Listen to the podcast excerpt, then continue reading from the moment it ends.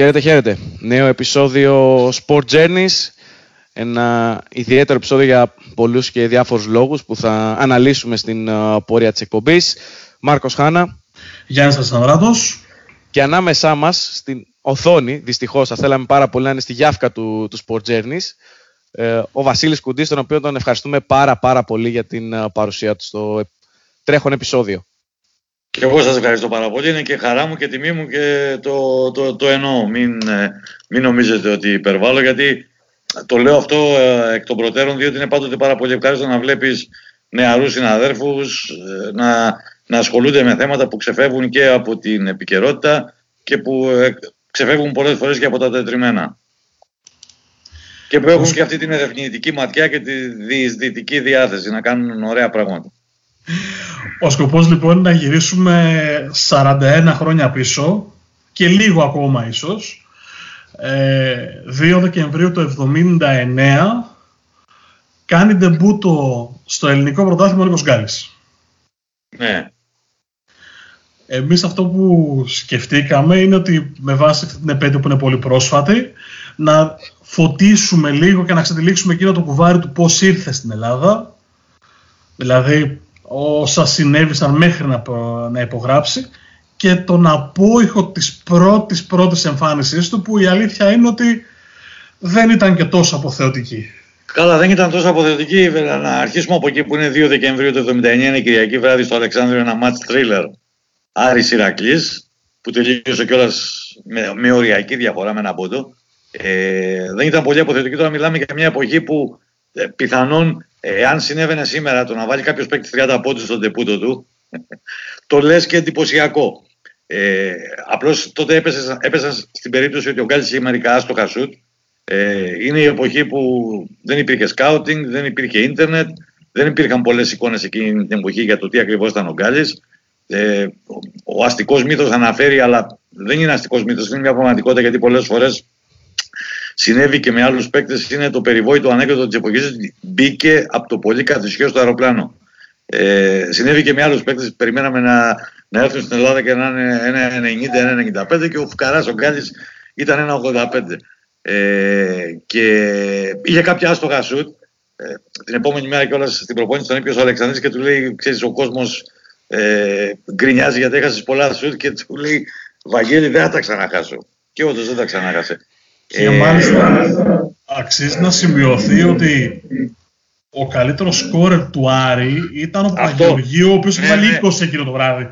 Αυτό θα έλεγα, ότι σύν της άλλης ο κόσμος του Άρη ήταν καλομαθημένος, κακομαθημένος, το εκλαμβάνει ο καθένας όπως το θέλει, γιατί και οι δύο εκδοχές παίζουν. Ο Άρης είχε τον πρώτο σκόρερ του πρωταθλήματος, ο Χάρης Παγιουργίου, ο Χάρη Μποϊ, έβαζε 40 στην κατησιά του. Είχε ξεπεράσει τους 1000 πόντους την προηγούμενη χρονιά, είχε μέσο όρο 37 πόντους. Ο Χρυσός Καρπός, όλοι παραδέχονται ότι είναι ο μεγαλύτερος σουτέρ που ανέδειξε ποτέ το ελληνικό μπάσκετ, βάζοντάς τον, αν υποτίθεται ότι αυτό έχει κάποια σημασία, με 3-4 ακόμη, όπως ο Αποστόλης ο Κόντος, ο Φραγκίσκος ο Αλβέρτης, διαφόρων εποχών.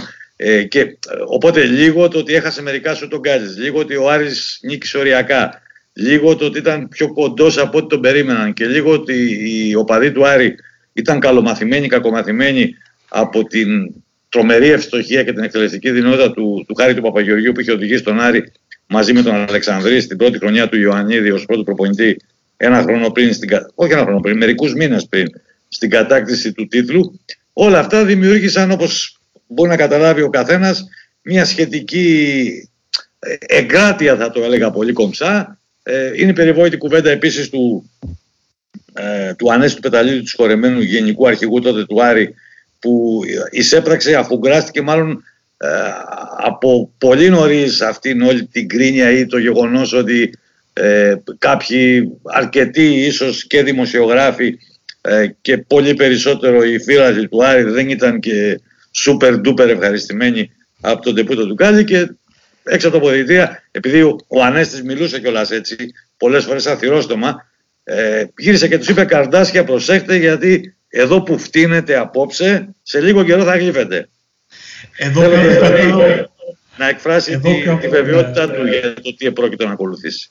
Εδώ κάπου πετάω περίπου μία σελίδα σημειώσεων, διότι είχα γράψει και την ατάκα του Πεταλίδη και το τι έγινε την επόμενη μέρα, αν ήταν μύθος πραγματικότητα, οπότε το καλύψατε όλο άμεσα.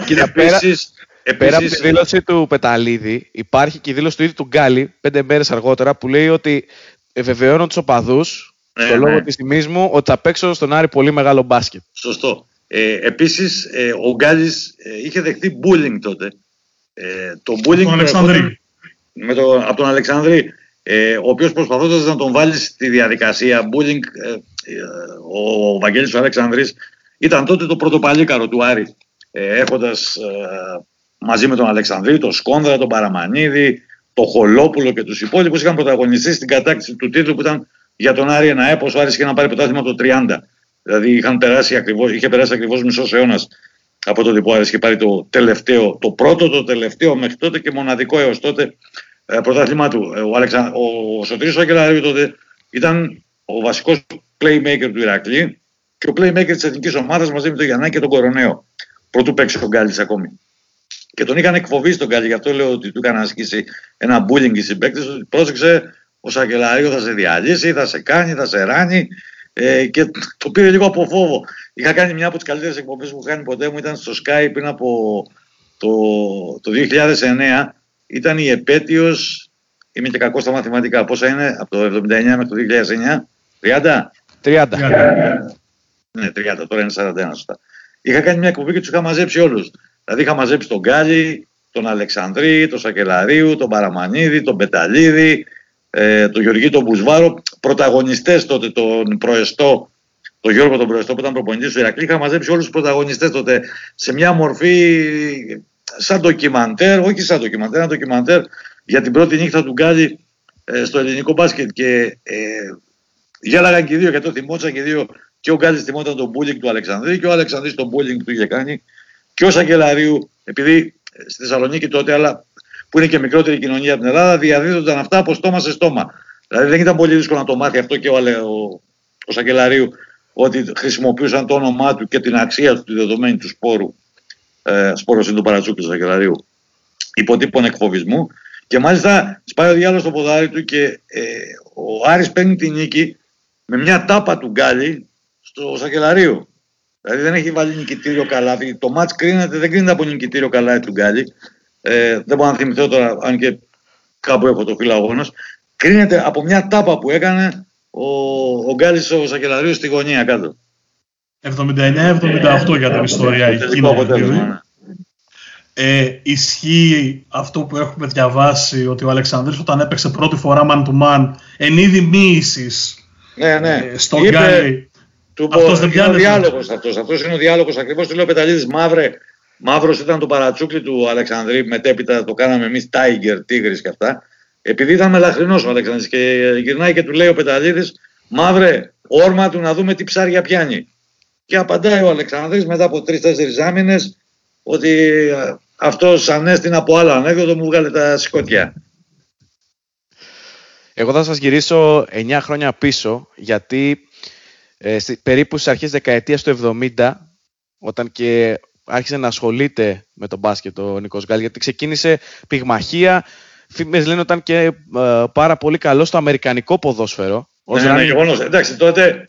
Όπως συνέβαινε με όλους τους νεαρούς τότε στα high school ή στα κολέγια, δοκίμαζαν όλα τα σπορ.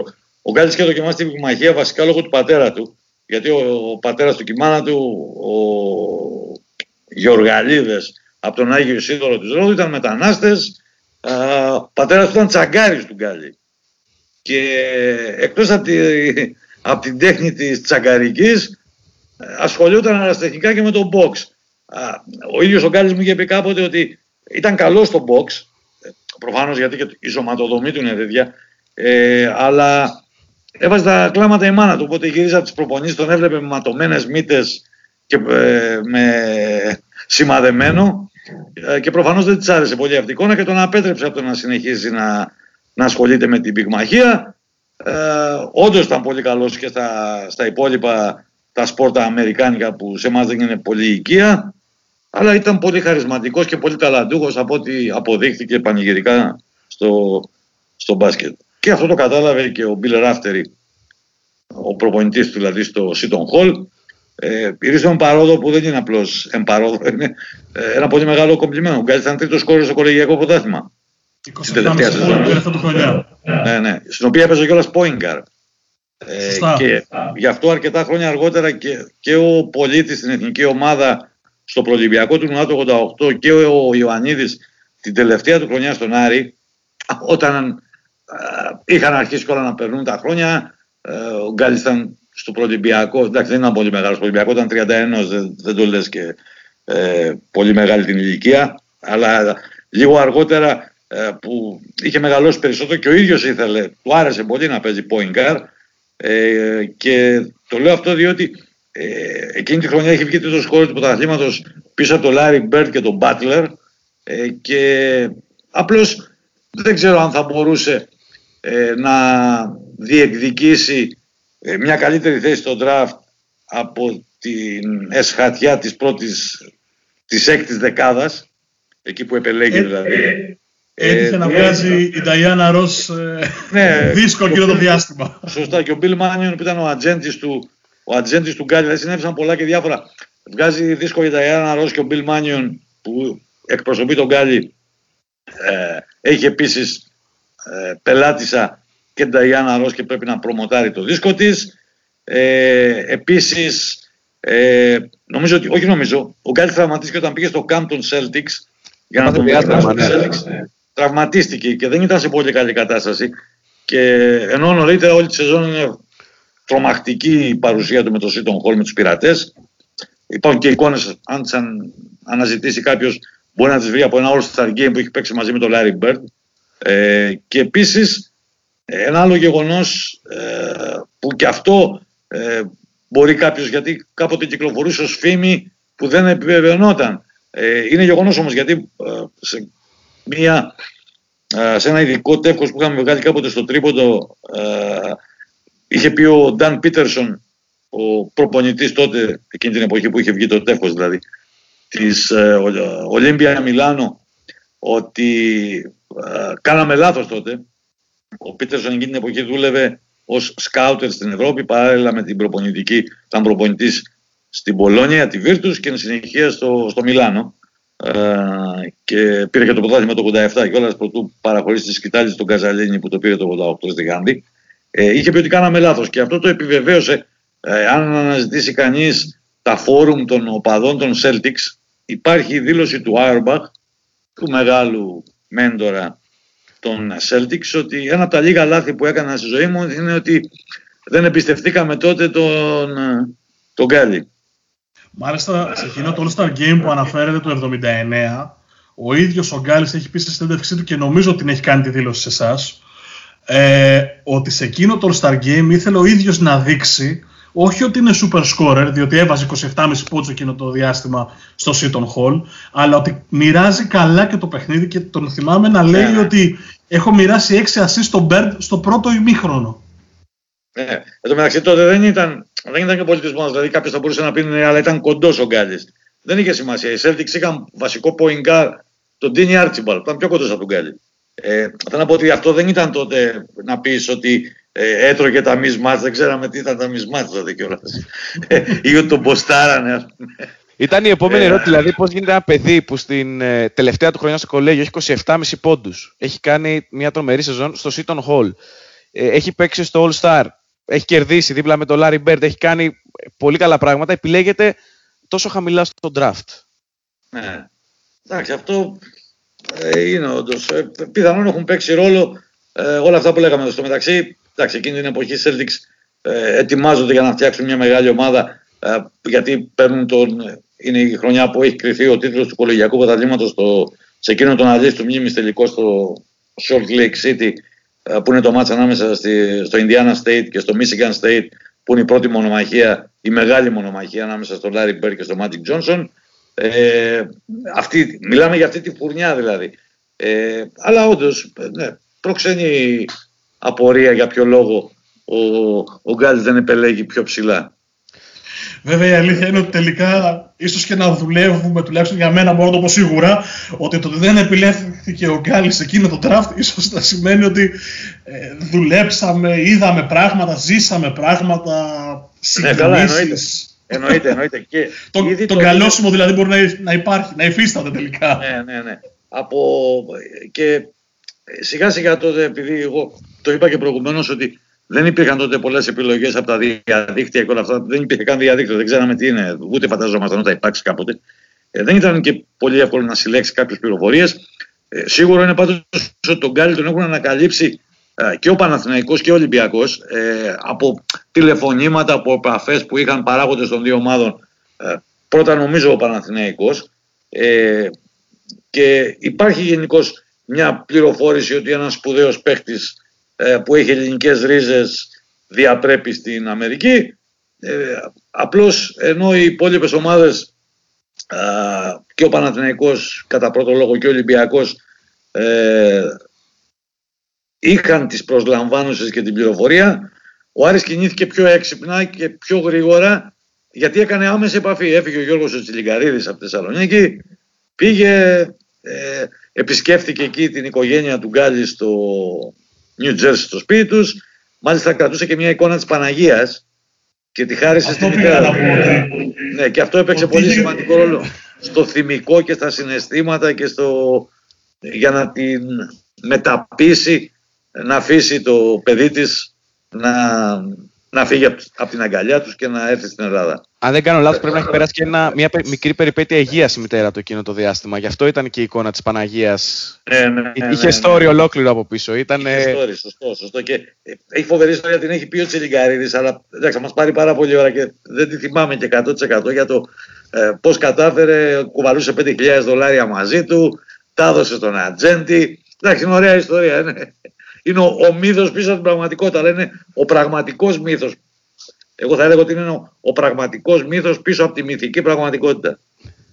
Μεταγραφή κοστίζει περίπου $30,000 συνολικά. Ο Γκάλης μπαίνει στο αεροπλάνο για να έρθει.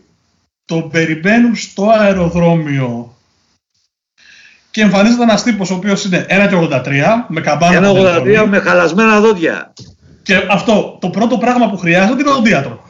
Ναι, το πήγες στον οδοντίατρο ο Πεταλίδης. Γεγονός είναι, γιατί κάτι είχε με τα δόντια του και λέει ο Πεταλίδης, πώς θα τον εμφανίσουμε τώρα έτσι. Θα τρελαθεί ο κόσμος, θα μας τον δει. Είναι κοντός. Έχει και χαλασμένα δόντια και το πρώτο πράγμα που έκανα οι Αριανοί να τον πάνε σαν έναν οδοντίατρο.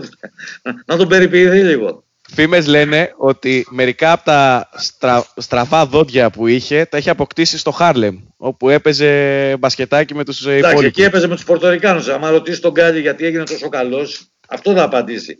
Εμένα μου είχε κάνει εντύπωση όταν το πρώτο άκουσα. Ο Γκάλης, πρώτα απ' όλα, η οικογένεια είναι φτωχική. Δηλαδή είναι πολύ μακριά από αυτό τους Έλληνες που πλούτησαν. Η οικογένειά του ήταν φτωχή. Ο πατέρας του δούλευε. Η μάνα του το ίδιο, το πρωί χρειαζόταν ο ίδιος, όπως μου είχε πει, το είχε πει αυτό και στην παρουσίασή του στο Hall of Fame πριν από 3 χρόνια το Σεπτέμβριο, ότι χρειαζόταν να παίρνει φτιάρι και να... Εντάξει, αυτό το κάνουν και ένας ευτυχώς, δεν το κάνουν μόνο άμα είσαι ευτυχώς, να βγάζει το χιόνι έξω από την αυλόπορτα, έξω από την αυλή για να σηκωθείς και να φύγεις. Το έκανε όμως πρωί-πρωί για να πάει στο σχολείο. Και αυτό το ότι από πολύ νωρίς, δηλαδή πήγαινε εκεί στα playground και λέει ο ίδιος ότι έγινε τόσο καλός, τόσο επιδέξιος, επειδή αναγκαζόταν να παίζει με μεγαλύτερους ηλικία Πορτορικάνους, που εγώ λέω παρεμπιπτόντως ότι Πορτορικάνος δεν είναι εθνικότητα, είναι επάγγελμα. Και με το φόβο να τον σαπίσουν στο ξύλο, αναγκάστηκε και αυτός να χρησιμοποιεί, να μετέρχεται παντίους τρόπους που λένε για να είναι ανταγωνιστικός. Εγώ θέλω να κάνω μια ερώτηση η οποία είναι επί προσωπικού, είναι η αλήθεια, αλλά αφορά και εκείνο το κομμάτι της περίοδου. Πόσο εύκολο ή δύσκολο ήταν να ξέρεις τι εστί Γκάλης χωρίς ίντερνετ, με μια ανταπόκριση εφημερίδας? Δεν ξέραμε. Και να θυμίσω ότι η αίσθησή μου είναι ότι τα κλίματα εκείνα, τα 79-80, δεν ήταν πανελλήνιο με την έννοια ότι παίζανε όλοι με όλους. Νομίζω ότι οι ομάδες του Βορρά δεν παίζανε. Για μια χρονιά έγινε αυτό. Το 80 δεν είναι αυτό? Ναι, για μια χρονιά έγινε μόνο. Είναι το σύστημα του Γιώση που διαμοιράστηκαν οι ομάδες σε νότιο όμιλο και σε βόρειο όμιλο και γι' αυτό κιόλας άργησε ο Γκάλης να κατέβει στην Αθήνα για να παίξει το πρώτο του μάτς που το θυμάμαι κιόλας γιατί υπήρχε ο μύθος του Γκάλη το ένα το άλλο. Τότε οι ομάδες κατέβαιναν και έπαιζαν δύο μάτς Σαββατοκύριακο ή οι ομάδες της Αθήνας ανέβαιναν και έπαιζαν δύο μάτς πάλι Σαββατοκύριακο και έχει βάλει καμιά εκατοστή τους ο Γκάλης στις πρώτες δύο εμφανίσεις. Ένα μάτς με την ΑΕΚ και ένα με τον Έσπερο νομίζω. Γι' αυτό μου κάνει εντύπωση ότι για μας που είμαστε το new media ας πούμε, παιδιά, είναι εύκολο να δούμε παίκτες, να δούμε στατιστικά, μικρή εικόνα, αξιόπιστη εικόνα. Πού να τη βρεις την εικόνα, δεν υπήρχε. Προφανώς δεν υπήρχε. Ήταν από στόμα σε στόμα. Κάπως έτσι. Δεν υπήρχαν επίσης μεταδόσεις του ελληνικού πρωταθλήματος. Υπήρχαν κάτι στιγμιότυπα στην Αθλητική Κυριακή. Δεν υπήρχαν άλλα κανάλια, δεν υπήρχαν ραδιόφωνα, δεν υπήρχαν περιοδικά του μπάσκετ ακόμη. Θα έβγαιναν μετά από λίγο τα πρώτα. Θέλω να πω ότι οι πληροφορίες διαχέονταν τότε από στόμα σε στόμα. Δηλαδή και από ό,τι έγραφαν οι εφημερίδες την επόμενη μέρα. Εδώ στην Ελλάδα. Για την Αμερική δεν το συζητάμε. Πληροφόρηση. Τότε πού να την βρούμε. Και γενικότερα. Κανένα φίλος μόνο, κανένας γνωστός, κανένας συγγενής που να σου πει, κάπως έτσι μαθαίναμε πράγματα. Okay. Και γενικότερα το ελληνικό μπάσκετ ήταν σε. Θα μπορούσαμε να πούμε έστω σε ερασιτεχνικό επίπεδο. Δηλαδή ήταν εντελώς διαφορετικές συνθήκες. Ο Γκάλης του αφαιρέθηκε και όλα στη φύλαθλη ιδιότητα όταν είπε ότι είναι επαγγελματίας. Και είχαν περάσει και αρκετά χρόνια για να έχουμε κάποιες επιτυχίες, είτε σε συλλογικό επίπεδο τελευταία φορά. Δηλαδή κάτι γίνεται εκείνη την εποχή. Μπαίνει ο Ολυμπιακός στους 6, μπαίνει ο Παναθηναϊκός στους 6, και παίξει νωρίτερα ο Παναθηναϊκός στους 4 του Κυπελλούκων το 1977. Παίρνει η εθνική ομάδα. Μέσα σε δύο εβδομάδες νικά δύο φορές στην Γιουγκοσλαβία και παίρνει χρυσό μετάλλιο στους Βαλκανικούς και στους Μεσογειακούς. Δηλαδή αρχίζει κάτι να συμβαίνει. Ναι, είναι η εποχή του Ντουξάιρ.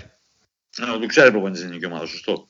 Ναι, είναι με το χρυσό στο Σπλίτ, αν δεν κάνω στο 79 και το 80 παίρνει τον Γκάλη για πρώτη φορά στην εθνική. Για τον Προλυμπιακό τουρνουά στο ΒΒ.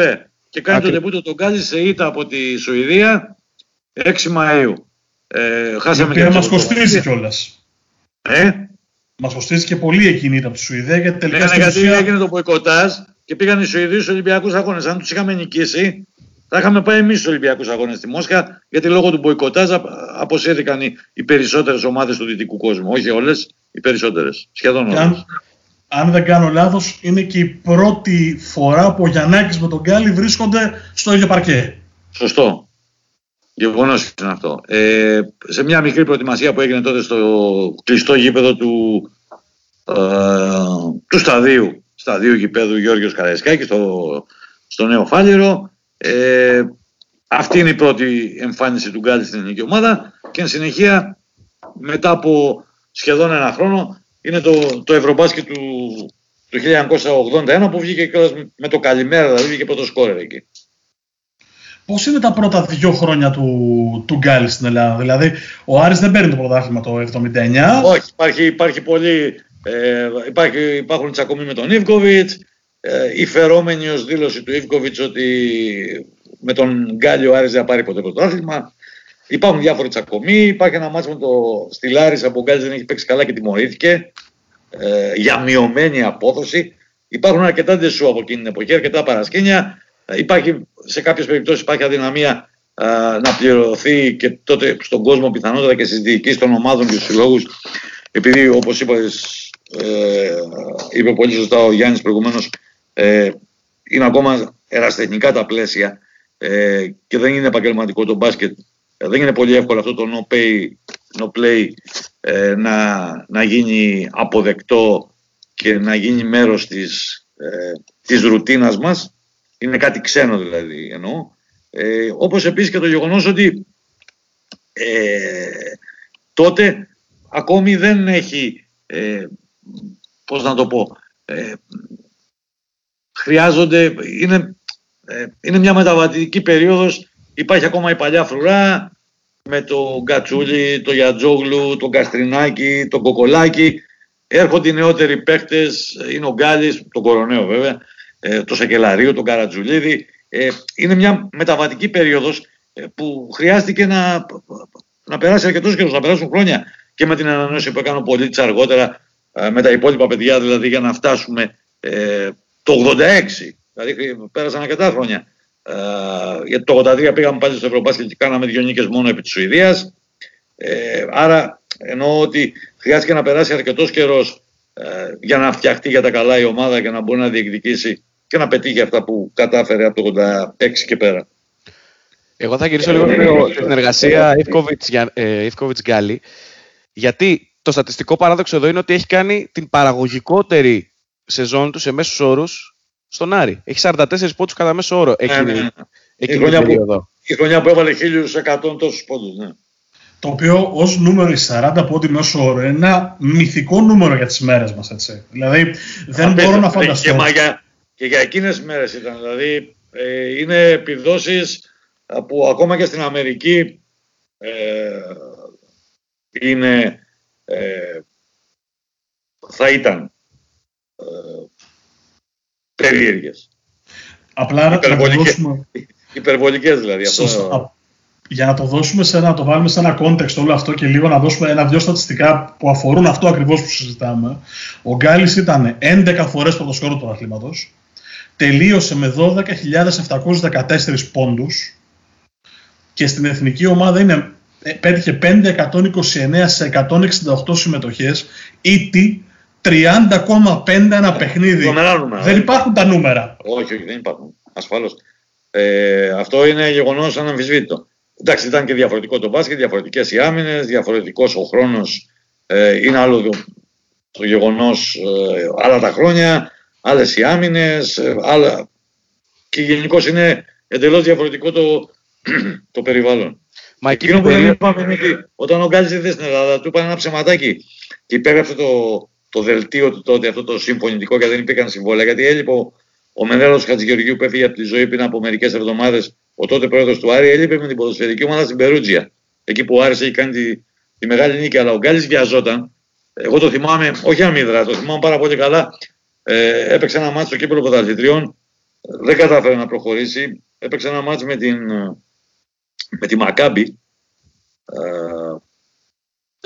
στο Αλεξάνδριο. Σε ένα μυθικό μάτσο 100 τόσο. Και ήταν θεατής. Δεν είχε δικαίωμα να παίξει ακόμα. Αλλά για να μην υπάρξει κάποιο επιπλέον πρόβλημα, παρουσιάστηκε ένας άλλος παράγοντας του Άρη, Μπουντοβίνος, και του είπα ψέματα ότι αυτός είναι ο πρόεδρος, για να του είχε εμπιστοσύνη ο Γκάλης, και απέσπασαν την υπογραφή του στο συμφωνητικό για να γίνει και επισήμως παίκτης του Άρη. Πάντως εκείνες τις δεκαετίες υπάρχουν τρομερά ντεσού. Γιατί ακόμα και για το πώς έβγαλε ελληνικό διαβατήριο χρειάστηκε να γίνει μια σειρά παρανομιών. Ναι, τότε εντάξει, αυτή είναι μια... Ο Άγιος Κυνηγόπουλος. Ο Άγιος Κυνηγόπουλος, ναι, αυτή είναι μια μεγάλη ιστορία, όντως. Για τον τρόπο με τον οποίο πώς μπόρεσε να βγει το διαβατήριο, εν συνεχεία κιόλας, γιατί πάντοτε υπήρχε το ενδεχόμενο να υποβληθεί από κάποια ομοσπονδία στα μάτια των εθνικών ομάδων, και κάποια στιγμή πήγε να γίνει μια τέτοια κόμπλα ένσταση, επειδή ο Γκάλης είχε γεννηθεί στην Αμερική. Τότε αυτό έπαιζε πάρα πολύ σημαντικό ρόλο. Δεν είναι όπως τώρα. Δηλαδή ήταν ο τόπος γεννήσεως, ήταν μια υπόθεση που, πάνω στην οποία μπορούσε να πατήσει οποιοδήποτε. Έτσι την πατήσαμε με τον Κόρφα το 89 στο Ζάγκρεπ, όταν εμφάνισαν οι Γάλλοι τα χαρτιά. Είναι μια εποχή στην οποία τα πράγματα δεν ήταν και τόσο πολύ ξεκάθαρα όσο είναι τώρα σε ό,τι αφορά τις υπηκότητες, τις εθνικότητες, τις ελληνοποιήσεις και ούτω καθεξής. Μα και η οικογένεια του Γκάλη, όταν είχαν φύγει από την Ελλάδα, τουλάχιστον αυτό έχω διαβάσει εγώ, έφυγε με ιταλικό διαβατήριο, γιατί όταν έφυγαν από τη Ρόδο για την Αμερική, δεν είχε προσαρτηθεί ακόμα στα 12. Η Ρόδος ήταν ακόμη, βέβαια, τα 12 ήταν ακόμα υπό ιταλική κατοχή, σωστό. Οπότε δεν υπήρχε καμία ελληνική επαφή σε εισαγωγικά στο γραφειοκρατικό του κομμάτι, ας το θέσουμε υπό αυτό το πρίσμα. Ποια ήταν η πρώτη φορά που είδατε διαζώσεις στον Νίκ σε παιχνίδι? Σε κάποια από αυτές τα μάτια, νομίζω τότε με την ΑΕΚ, σε κάποιες από αυτές τις πρώτες επισκέψεις, τις πρώτες καθόδους του Άρη στο πρωτάθλημα εκείνης της περίοδου, τις πρώτες.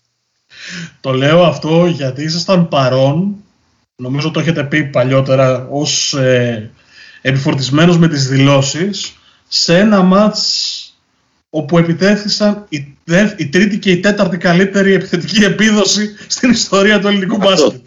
Τον Ιανουάριο του 1981, σωστό. Εντάξει, αυτό είναι ένα μυθικό μάτς. στον Πλάτωνα στη νίκη ανάμεσα στον Ιωνικό και στον Άρη, με τον Γιαννάκη να βάζει 73 και τον Γκάλη 62 που κρίθηκε στην παράταση. Όπως είχε πει και ένας συμπαίκτης τους Γιαννάκη στον Ιωνικό, πρώτη φορά λέει παρακολούθησα μάτς το οποίο έπαιζα όρθιος. Θέλοντας να πει δηλαδή ότι η μπάλα ήταν πάνω κάτω, θυμάμαι αυτό. Είναι από τις εικόνες και από τις στιγμές που δεν μπορεί να τις ξεχάσει ποτέ κανείς όταν τις έχει παρακολουθήσει. Το δυστύχημα σε αυτή την υπόθεση είναι ότι δεν υπάρχει δυστυχώς το μάτς πουθενά. Δεν υπάρχουν ούτε καν στιγμιότυπα. Ενώ κάποιοι άνθρωποι είχαν βιντεοκάμερες, κάποιοι πάντοτε ελπίζεις σε κάποιους τέτοιους. Το μάτς δεν μεταδιδόταν από την τηλεόραση, δεν είχαν αρχίσει ακόμα οι απευθείας μεταδόσεις, θα άρχιζαν μετά από λίγα χρόνια, την επόμενη χρονιά νομίζω. Με ένα μάτς Παναθηναϊκός. Με ένα μάτς Παναθηναϊκός Άρης που ο Πεταλίδης τότε παρακάλεσε τους συγχωρεμένοι νικητή του Συρίγο να μεταδοθεί το μάτς για να πάρει ο Άρης 2 εκατομμύρια από τις διαφημιστικές πινακίδες στη Λάρισα και να πληρώσει τον Γκάλη. Αλλά από αυτό το μάτς δυστυχώς δεν υπάρχουν στιγμιότυπα. Υπάρχει βέβαια ένα εξαιρετικό ντοκιμαντέρ στην Κοσμοτέ TV, το οποίο έγινε πριν κάποια χρόνια. Για όσους δεν το έχουν δει, θα βάλω και θα το ψάξουμε να το βρούμε. Με τον Γκάλη και τον Γιαννάκη να μιλούν για αυτό το πράγμα σε εσάς. Ναι, μιλούν. Είχα κάνει εγώ ένα επαιτειακό αφιέρωμα. Με φωτογραφίες, με στοιχεία, με διηγήσεις και των δύο. Δυστυχώς δεν υπάρχουν όμως. Δεν υπάρχουν πλάνα από αυτό το μάτς. Ναι, ο Γκάλης τελειώνει το μάτς με 62 πόντους, ο Γιαννάκης με 73. Και μάλιστα και οι δύο έχουν πει ότι ναι, είχα στο μυαλό μου ότι έχω πάει καλά. Αλλά το ρώτησα τους μετά στα αποδυτήρια, του λένε, πήγε ο Κώστας ο Πετρίδης, ένας συμπαίκτης τέλος χωρίστων, και του λέει εσύ μαυροκέφαλα τον λέγανε τον Γιαννάκη, ήταν. Του λέει ξέρεις πώς τις έβαλες. Λέει ο Γιαννάκης καμιά 35-40, 73. Σωστά. Και ο Άρης μάλιστα φεύγει από εκείνο το μάτς. Πάλι ο Γκάλης νομίζω το έχει πει αυτό, ότι στην παράταση έχει ψηλιαστεί ο ίδιος ότι θα έχει πολλά double team, θα έχει πολλά διπλά μαρκαρίσματα και πετάει την μπάλα στον Παραμανίδη. Τον Παραμανίδη, ναι, και βάζει ο Παραμανίδης 22 νομίζω. 14. Βλέπω μπροστά μου. Έτσι λένε οι σημειώσεις μου τώρα. Μπορεί να σας εμπιστευτώ περισσότερο. Όχι. Εγώ κάνω όλα αυτό. Μυθικό μάτσο συγκεκριμένο. Και όντως είναι πολύ μεγάλο κρίμα το ότι δεν έχουμε έστω κάποια στιγμιότυπα από εκείνο, γιατί το είδανε 2.000 άνθρωποι. Ήτανε μέχρι τη Λεωφόρο Θηβών έφταναν οι ώρες. Είχε πάρα πολύ κόσμο. Εγώ θα πω ότι τι ωραία εποχή. Ο κόσμος πήγαινε στο γήπεδο, το γέμιζε, έβλεπε μπάσκετ. Δηλαδή ακόμα και τώρα προ-κορονοϊού, ας μην το θέσουμε σε βάση πανδημίας, ο κόσμος δεν πηγαίνει τόσο πολύ στο γήπεδο. Ναι, γεγονός. Εντάξει, φταίει ίσως και το γεγονός ότι δεν μιλάμε τώρα για την περίοδο της πανδημίας, ότι ο κόσμος έχει χορτάσει πολύ από μπάσκετ, τότε ήταν κάτι παρθένο που το λαχτάραγε ο κόσμος να το δει. Επίσης, αυτό που θα πω τώρα δεν με συμφέρει, είναι αντιεμπορικό και αντιεπαγγελματικό. Τότε η τηλεόραση δεν έδειχνε τα μάτια. Οπότε ο κόσμος διψούσε να δει μπάσκετ. Δεν είχε άλλες επιλογές, δηλαδή δεν θα μπορούσε να δει έναν αγώνα από την τηλεόραση, άρα οι μερακλείδες και. Όλοι οι φίλοι έπρεπε να πηγαίνουν στο γήπεδο για να βλέπουν τους αγώνες. Εγώ θέλω να πω κάτι άλλο. Επειδή λέμε πολλές φορές για το ποδόσφαιρο, οι ήρωες της Κυριακής, το μεσημέρι της Κυριακής, για το γήπεδο, το μπάσκετ, εκείνη την εποχή, ποια ήταν η αντιμετώπιση του? Δεν είχε ακόμα πολύ μεγάλη αποδοχή. Δηλαδή, εγώ θυμάμαι, άρχισα να δουλεύω και να γράφω για μπάσκετ το 1979. Στους Βαλκανικούς, εκεί που έχουν πάρει το χρυσό μετάλλιο, που νικήσαμε και τους Γιουγκοσλάβους και όλα σε 66-62 όπως τους νικήσαμε, και μετά τους ρίξαμε και 15 πόντους στο σπλίτ. Αυτά είναι τα πρωτόλια μου. Τότε πήγαινα στην πρώτη ηλικίου, είχα τελειώσει την πρώτη ηλικίου και πήγαινα στη δευτέρα ηλικίου μάλλον. Υπήρχαν ο Τάκης ο Ευσταθείος στην αθλητική ηχό, στο Φόσο Φέδων ο Κωνσταντουδάκης που είχαν την ευθύνη του μπάσκετ. Σιγά σιγά το δίστυλο έγινε τρίστυλο, το τρίστυλο έγινε τετράστυλο, το τετράστυλο έγινε μισή σελίδα. Θα χρειαζόταν βεβαίως να περάσουν κάπως τα χρόνια, όταν βγήκε το τρίποδο το 88, πιο μπροστά το σούπερ μπάσκετ, το μπάσκετ όραμα και κάποιες άλλες απόπειρες που έγιναν. Το μπάσκετ έχει μεγάλη ιστορία στην Ελλάδα. Γι' αυτό και με το βιβλίο που έβγαλα και γύρισα όλη την Ελλάδα και πήγα και στο εξωτερικό, το είμαστε πια πρωταθλητές το 2017, έλεγα, γιατί πολλοί κόσμος έστω και. Χάριν υπερβολής ή αστεϊσμού, αλλά πάντως είναι κατάφορα άδικο. Πιστεύει ότι το 87 γεννήθηκε το μπάσκετ στην Ελλάδα. Αυτό είναι λάθος. Το μπάσκετ υπάρχει στην Ελλάδα το 1919, αλλά όπως σημαίνει και στις περισσότερες χώρες, το ποδόσφαιρο έχει τον πρώτο λόγο. Πιο λαϊκό σπορ, πιο εύκολο. Για πολλούς λόγους που δεν είναι τις παρούσες να τους αναλύσουμε, το ποδόσφαιρο έχει και θα έχει πάντοτε τον πρώτο λόγο. Το μπάσκετ όμως είχε μεγάλες επιτυχίες και στο παρελθόν. Είχαμε το θρίαμβο της ΑΕΚ το 1968 που έγινε η ταινία κιόλας πριν από 2 χρόνια. Είχαμε επίσης τις πολύ μεγάλες επιτυχίες του Πανελληνίου, αλλά τότε δεν υπήρχαν ακόμα κύπελλα Ευρώπης. Αν υπήρχαν κύπελλα Ευρώπης, ο Πανελλήνιος πιθανότατα, αν είχαν αρχίσει 4-5 χρόνια νωρίτερα, που ο Πανελλήνιος ήταν στην ακμή του και ήταν χρόνια ήττος σε όσα τουρνουά έπαιζε, γιατί τότε μόνο τουρνουά υπήρχαν στην Ευρώπη, θα είχε μαζέψει 3-4 κύπελλα πρωταθλητριών με τη Χρυσή Πεντάδα. Θέλω να πω ότι και κάποιοι κιόλας που βρίσκονται ακόμη στη ζωή και το θυμούνται, τα γήπεδα ήταν γεμάτα, είχαμε ιστορικές ομάδες και το Τρίτονα για παράδειγμα. Και αναφέρω μόνο το Τρίτονα, γιατί ο Τρίτονας παίζει τώρα στην Α2. Πέρα από τους συνήθεις υπόπτους, τον Παναθηναϊκό, την ΑΕΚ, τον Ολυμπιακό, τον Άρη, τον ΠΑΟΚ και ούτω καθεξής. Απλώς δεν είχε πολύ μεγάλη προβολή. Δεν ήταν και οι εφημερίδες άλλωστε τότε σε θέση, και γενικώς αυτό που ονομάζουμε σήμερα μηντιακό χώρο, να μπορέσει να υποστηρίξει σε πολύ μεγάλο βαθμό. Δεν υπήρχαν ούτε εξειδικευμένοι πάρα πολύ σε ό,τι αφορά τον μπάσκετ. Αυτό αρχίζει να συμβαίνει από τις αρχές της δεκαετίας του 80. Δηλαδή, τότε να σας δώσω να καταλάβετε, στις πολιτικές εφημερίδες, ως επιτοπλίστων, υπήρχαν οι άνθρωποι που έκαναν το ρεπορτάζ του ποδοσφαίρου, και υπήρχε ένας που έκανε όλα τα υπόλοιπα σπορ. Το μπάσκετ, το βόλεϊ, τον υγρό στίβο. Κάπως έτσι ήταν η κατάσταση. Νομίζω ότι το 87 είναι το ground zero, δηλαδή η στιγμή της έκρηξης. Ναι. Εντάξει, έχει αρχίσει να γίνεται κάτι, γιατί τότε λίγο πριν και με το βγήκαν και κάποιοι νεαρότεροι που οι εφημερίδες άρχισαν να εμπλουτίζουν περισσότερο τα ρόστερ τους, άρχισε να κινείται κάτι περισσότερο από ό,τι τα προηγούμενα χρόνια. Δηλαδή μπορούμε να το οριοθετήσουμε χρονικά, να το προσδιορίσουμε εκεί στα μέσα της δεκαετίας του 80 που αλλάζει το σκηνικό. Έχουν βγει περιοδικά, το ένα το άλλο, και καταλαβαίνεις, δεν υποψιάζεσαι, δεν μαντεύεις, γιατί θα είναι ψεύτης όποιος πει ότι το 85 περιμέναμε ή φανταζόμασταν ότι 2 χρόνια αργότερα θα ήμασταν πρωταθλητές Ευρώπης. Αλλά έχεις την αίσθηση ότι δεν χάνεις το χρόνο σου και δεν χαραμίζεις ούτε το χρόνο σου, την προσπάθειά σου, ούτε τα όνειρά σου σε αυτή τη δουλειά, αν το περιορίσω μόνο στο δημοσιογραφικό κομμάτι, ασχολούμενος με τον μπάσκετ. Και συμπίπτει παράλληλα όλη αυτή η περίοδος με την άνοδο κιτοάρ, γιατί το 82 φεύγει ο Ιβκοβιτς πάνω. Εκεί ήθελα να πω ότι μετά δημιουργείται η αυτοκρατορία του Άρη, αλλά απλώς είπα κάτι άλλο και δεν το συνδύασα, γιατί παράλληλα με το Ευρωμπάσκετ το 87 συμβαίνει στο καπάκι μετά από λίγο καιρό. Η πορεία του Άρη προς τη Γάνδη, προς το Μόναχο, προς τη Σαραγώσα. Τα 3 σταρή Παναφόρ. Ναι, εντάξει, μετά τα υπόλοιπα τα θυμούνται. Είναι πιο νοπά ό,τι έγινε από τις αρχές δεκαετίας του 90 και πέρα.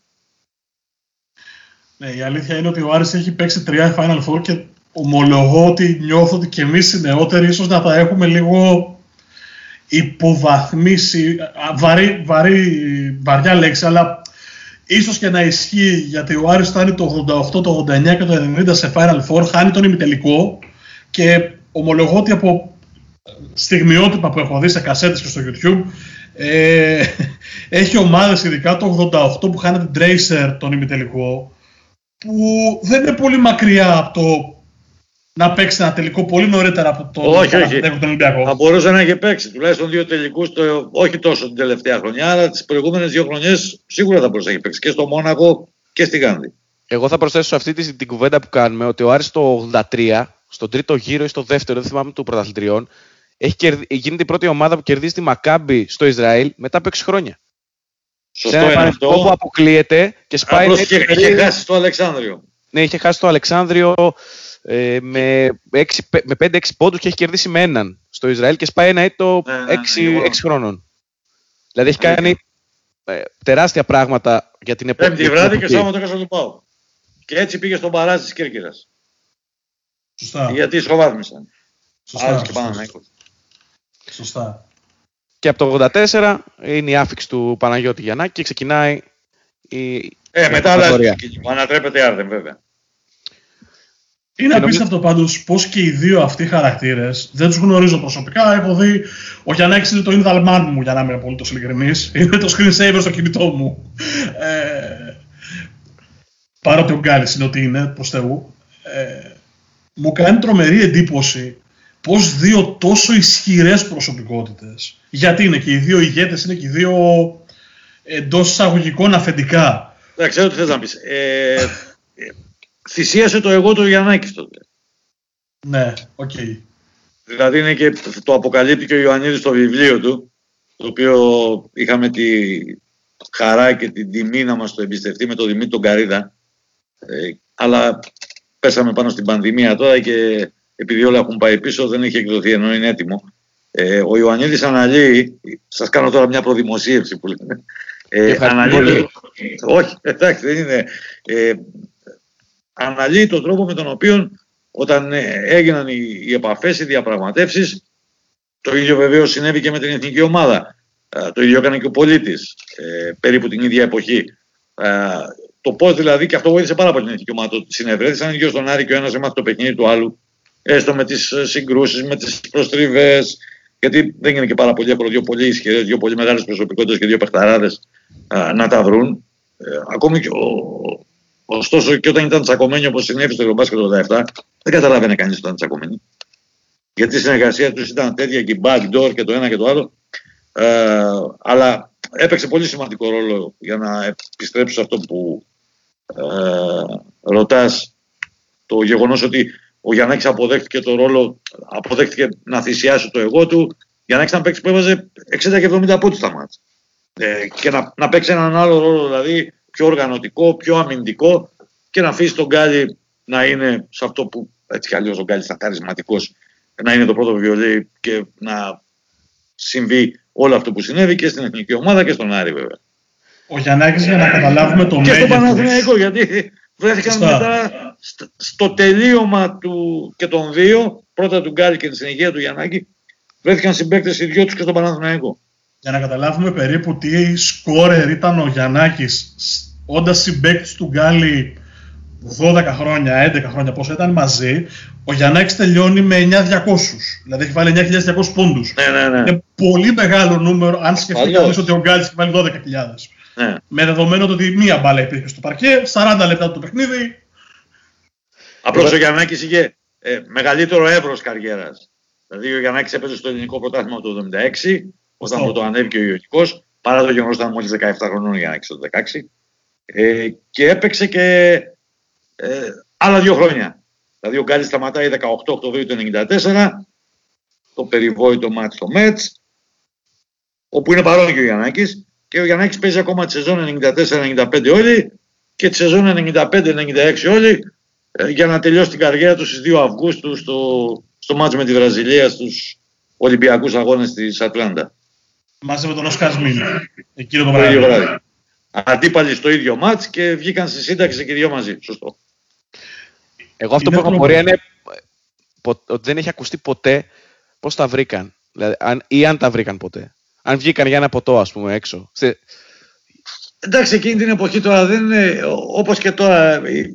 Επειδή και οι απαιτήσεις του Άρη και τα ευρωπαϊκά μάτς κάποια στιγμή έκαναν και κοινωνικά παρέα. Όταν ήταν στη Θεσσαλονίκη, και με οικογενειακά εννοώ κοινωνικά, όπως έχει πει τώρα, κάνει να πούμε κακιά κουβέντα. Κάνει. Είχα ρωτήσει την ίδια ερώτηση που μου κάνετε, την είχα ρωτήσει στον Πεταλίδη. Και του λέω συνανέστη, όταν πλακωνόντουσαν αυτοί οι δύο και όταν δεν μιλάγανε και όταν ήταν έτοιμοι να σφαχτούνε, τι γινότανε? Και έχει πει ο Πεταλίδης, έβαζα την μπιπ το Σούμποτιτς, θα ο καθένας μπορεί να κάνει όποιο συνειδημό, και έμπαινε στη μέση και τα φτιάχνε. Ο Σούμποτιτς είναι πανούργος, εκτός από μεγάλος παίκτης και μεγάλο σουτέρο πίξη, ήταν πανούργος. και επειδή είχε παίξει κιόλας σε πολύ ψηλό επίπεδο στη Γιουγκοσλαβία, όπου υπάρχουν ένα σωρό πριμαντώνες και στην εθνική ομάδα, γιατί ήταν μέλος της εθνικής ομάδας της Γιουγκοσλαβίας που τότε στην Ελλάδα, και το ένα και το άλλο και στην Ολύμπια Λιουμπλιάνα με μεγάλους σκόρερ και αυτά, ήταν καλός διαπραγματευτής και έμπαινε στη μέση, κάτι έλεγε στον Γκάλη, κάτι έλεγε στον Γιαννάκη και τα φτιάχνανε. Ο αστικός μύθος λέει ότι το 87 μίλησαν στον Βάθρο.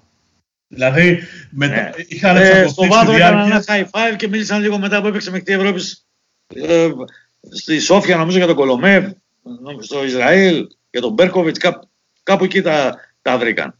Γιατί είχαν πλακωθεί σε ένα μάτς, κάτι είχε γίνει. Εντάξει, συμβαίνουν αυτά. Δεν έχει να κάνει.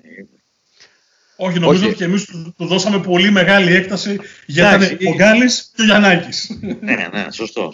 Έχει πάντα το ενδιαφέρον του να συζητά για αυτές τις μεγάλες προσωπικότητες. Έχουν γίνει και χειρότερα. Υπάρχουν και από Αμερικανούς, υπάρχουν ιστορίες. Αν ανοίξουμε τώρα το χρονοτούλαπο, θα μπορούμε να συζητάμε όλο το βράδυ. Είναι σίγουρα αυτό. Να σας πω την αλήθεια, αν μου πεις τρύπωσε σε μια πόρτα αποδυτηρίων κάποια στιγμή και δες 3 λεπτά.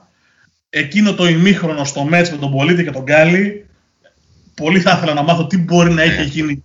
Δηλαδή, και νομίζω δεν ξέρει κανείς. Δηλαδή, έχω την αίσθηση ότι ήταν κλειστό. Δεν νομίζω ότι έχει βγει ποτέ το τι έγινε. Όχι, εντάξει.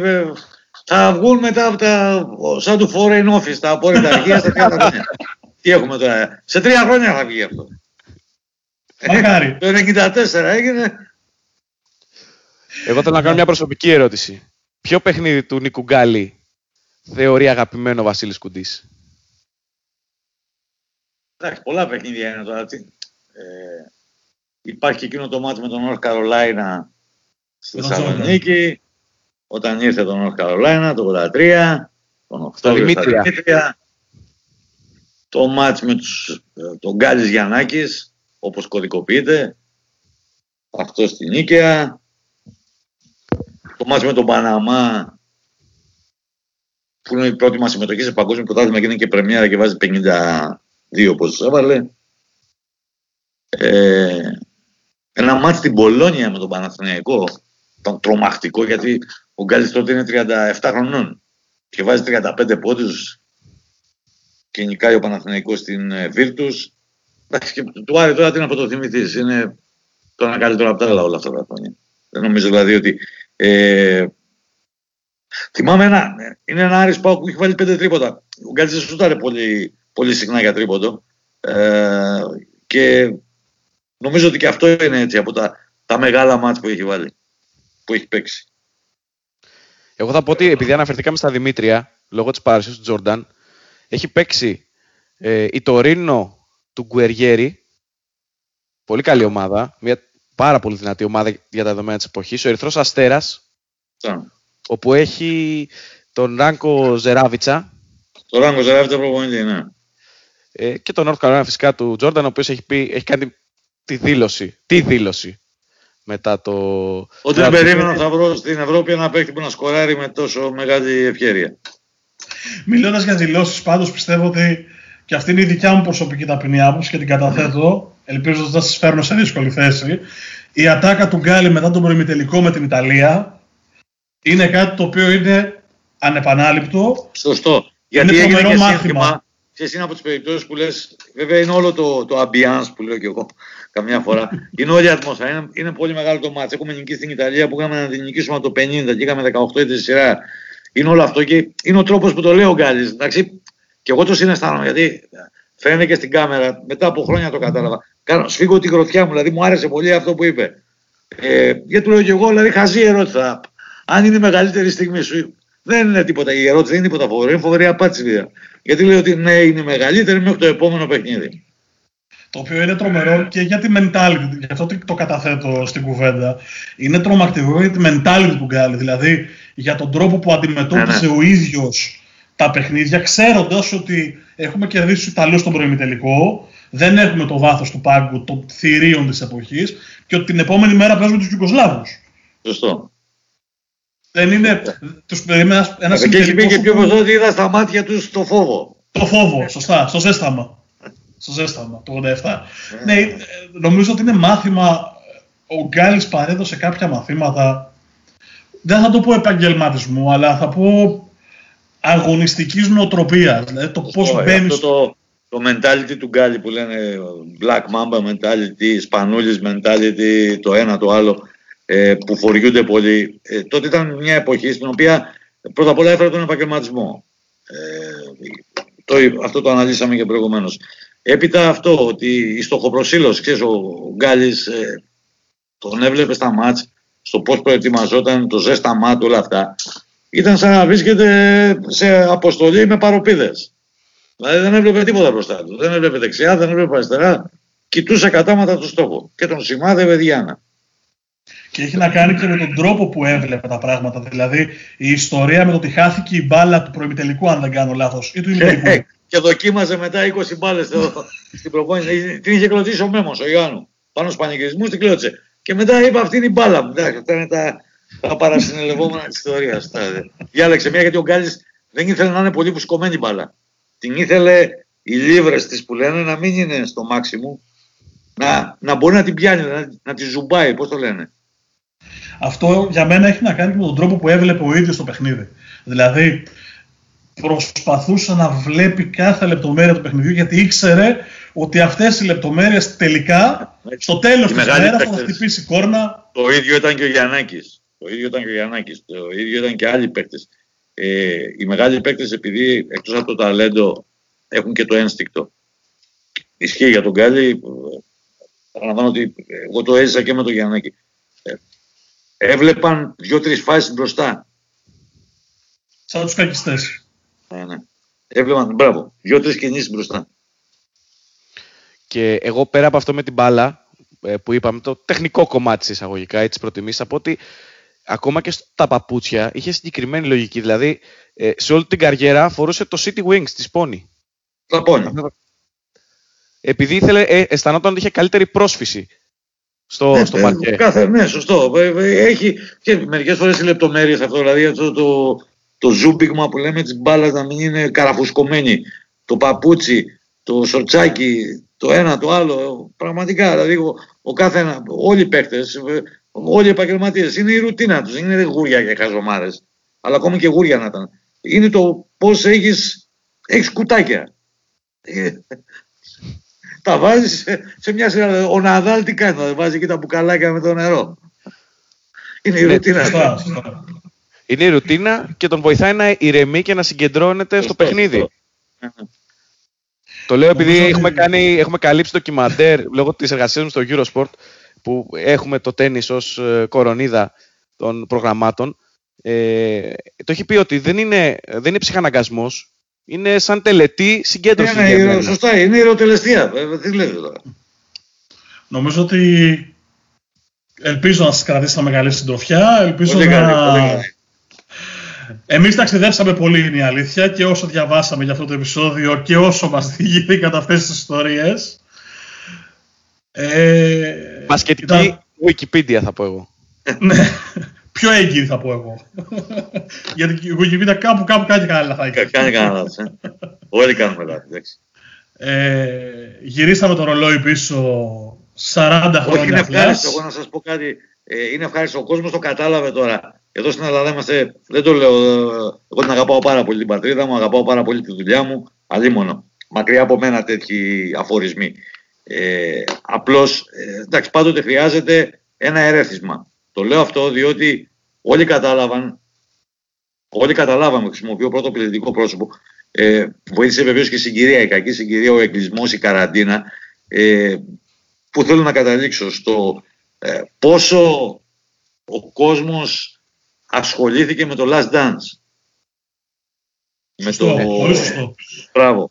Δηλαδή και μακάρι να είχαμε τη δυνατότητα, και δεν λέω τεχνικά ή από πλευράς ιδεών, υπάρχουν και έχουν γίνει και πολύ καλές δουλειές τηλεοπτικές στην Ελλάδα, να είχαμε τη δυνατότητα, τι με πονάει εμένα σε αυτό, αυτό θέλει μια σύλληψη, δηλαδή και το υλικό που χρησιμοποιήθηκε στο Last Dance και που είναι υπερπολαπλάσιο αυτού που προβλήθηκε, ήταν καταχωνιασμένο, λένε, σε κάτι αποθήκες και τυχαία ανακάλυψαν τι πλούτος υπήρχε σε αυτό το υλικό. Απλώς για να πιαστώ κιόλας και να κάνω μια σύνδεση με τα προηγούμενα, φτάνουν σε εκείνο που λέμε ότι ένα από τα μεγαλύτερα μάτς που έχουν παιχτεί ποτέ στην Ελλάδα. Δυστυχώς δεν υπάρχουν πλάνα. Πολύ φοβάμαι ότι δεν υπάρχουν και φωτογραφίες. Εγώ καμιά φορά σε κανένα αφιέρωμα σε εκείνο το μάτς βάζω μια φωτογραφία, δεν είμαι σίγουρος ότι να βάζω το μάτς. Ίσως είναι από το μάτς της επόμενης χρονιάς ή προηγούμενης χρονιάς. Που αυτό, γιατί όταν έχεις και διηγήσεις και έχεις και οπτικό υλικό, πάντοτε αυτό βοηθάει πάρα πολύ, γιατί αυτό είναι το ντοκιμαντέρ. Δηλαδή να έχεις εικόνα. Καλές είναι οι διηγήσεις, αλλά να έχεις και εικόνα από αυτό που διηγείσαι. Για να μην παρακαταθήκη τελικά αυτός του γεγονότος. Ναι.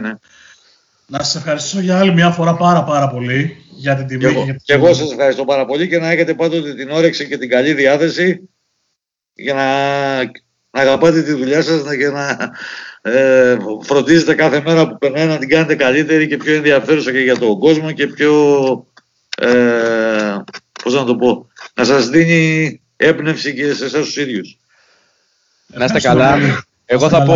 Εγώ θα κλείσω αφήνοντας μια ανοιχτή πρόσκληση, γιατί πρέπει να κάνουμε και μια συνάντηση στη Γιάφκα. Τη Γιάφκα του Περιστερίου, όπως λέμε το στούντιο του Sport Journeys. Πολύ ευχαρίστως.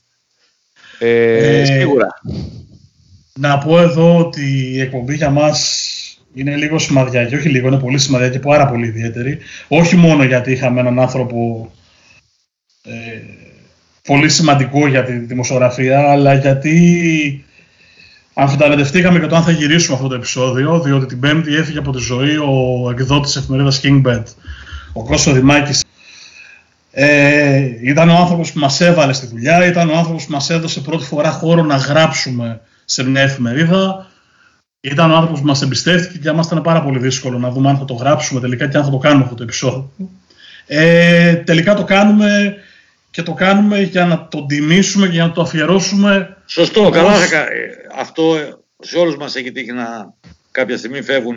Αυτό είναι η νομοτέλεια των πραγμάτων. Και νομίζω ότι όσο και αν ακούγεται κοινότοπο, ότι πραγματικά θα χαίρετε από εκεί που βρίσκετε, βλέποντάς σας και συνειδητοποιώντας ότι όταν σας εμπιστεύτηκε κάτι καλό είχε δει. Πίσω στο 2012 λοιπόν, εγώ θα πω αυτό, εντάξει, γιατί θα με... Λοιπόν, αντιτηλεοπτικό πήγα να πω, τέλος πάντων, όταν μπήκα σε Σεβαστουπόλεως δεν συζητήσαμε για οικονομικά, γιατί μου λέει το μαγαζί είναι γωνία, θα μάθεις πολλά πράγματα. Και έκλεισε εκεί η συζήτηση, μου χτύπησε φιλικά την πλάτη και την επόμενη μέρα έγραφα, «Οκ, δεν έχει σημασία τι στήλη ή οτιδήποτε, μου έδωσε όμως χώρο να εκφραστώ». Για μένα ήταν εργασιακός μου πατέρας και είναι και θα είναι. Μαζί με τον Νίκο Τσούκα, να πω, να το ξεχάσω. Μαζί με τον Νίκο Τσούκα, τον αρχισυντάκτη και διευθυντή έκδοσης. Ήταν μια πολύ δύσκολη στιγμή και εγώ θέλω να τον ευχαριστήσω για όλα. Και κάποια στιγμή, όπως έγραψε κιόλας στο Sport Journeys, θα ανταμώσουμε για να στήσουμε την εφημερίδα του μέλλοντος, για την οποία ξοδέψαμε πάρα πολλές ώρες συζήτησης. Ελπίζω να μην σας ρίξαμε, για μας αυτό ήταν πολύ σημαντικό να το αναφέρουμε. Όχι, οφείλω να μην το συζητάτε, γιατί όπως έλεγε και ο Μέγας Αλέξανδρος, στους γονείς μας οφείλουμε το ΖΙΝ και στους δασκάλους μας το ΕΒΖΙΝ. Και αυτό ισχύει, Φωστά. Δεν ισχύει μόνο στο σχολείο, ισχύει και στους επαγγελματικούς θείους. Για τη μία ώρα που πέρασα λοιπόν πριν του Βασίλη Κουντή, που για άλλη μια φορά θα ευχαριστήσω, ήταν στην απέναντι κάμερα τέλος πάντων ο κύριος Γιάννης Σαρσανδράδος. Ξεκίνησε το παιχνίδι με τα απέναντι πάλι, έτσι. Στην άλλη πλευρά του υπολογιστή της διαδικτυακής γραμμής και όλα τα συμπαραμαρτούντα, ο Μάρκος Χάνα. Ευχαριστούμε πάρα πολύ τον Βασίλη Κουντή για όλες αυτές τις υπέροχες ιστορίες και πληροφορίες που μοιράστηκε μαζί μας. Έως την επόμενη εβδομάδα. Να είστε καλά. Γεια σας.